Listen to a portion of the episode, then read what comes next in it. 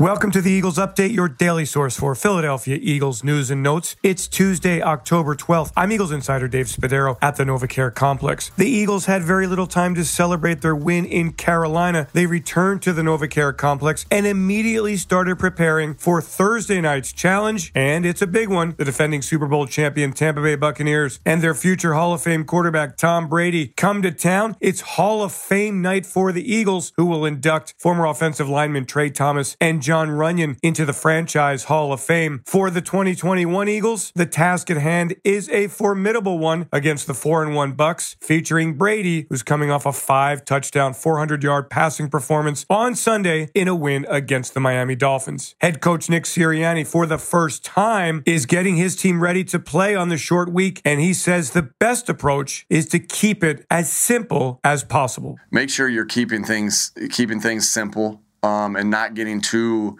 too complicated because you're not going to have the reps of of live reps of doing the things that you're going to do in games. So think, keep things simple, keep it um, things that guys can can learn and and and uh, and execute that you've been executing all year. And um, but but then again, also be able to attack them enough where you're you're going after the style of defense they are. So I mean, there's always a, a happy medium in that.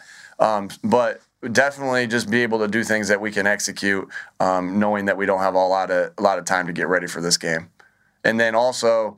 Um, also, you know, this week will be walkthroughs uh, because we got to get our legs back underneath us. So it's resting the guys as well, uh, having more mental reps, having more walkthrough reps to get re- to get their bodies physically ready to play.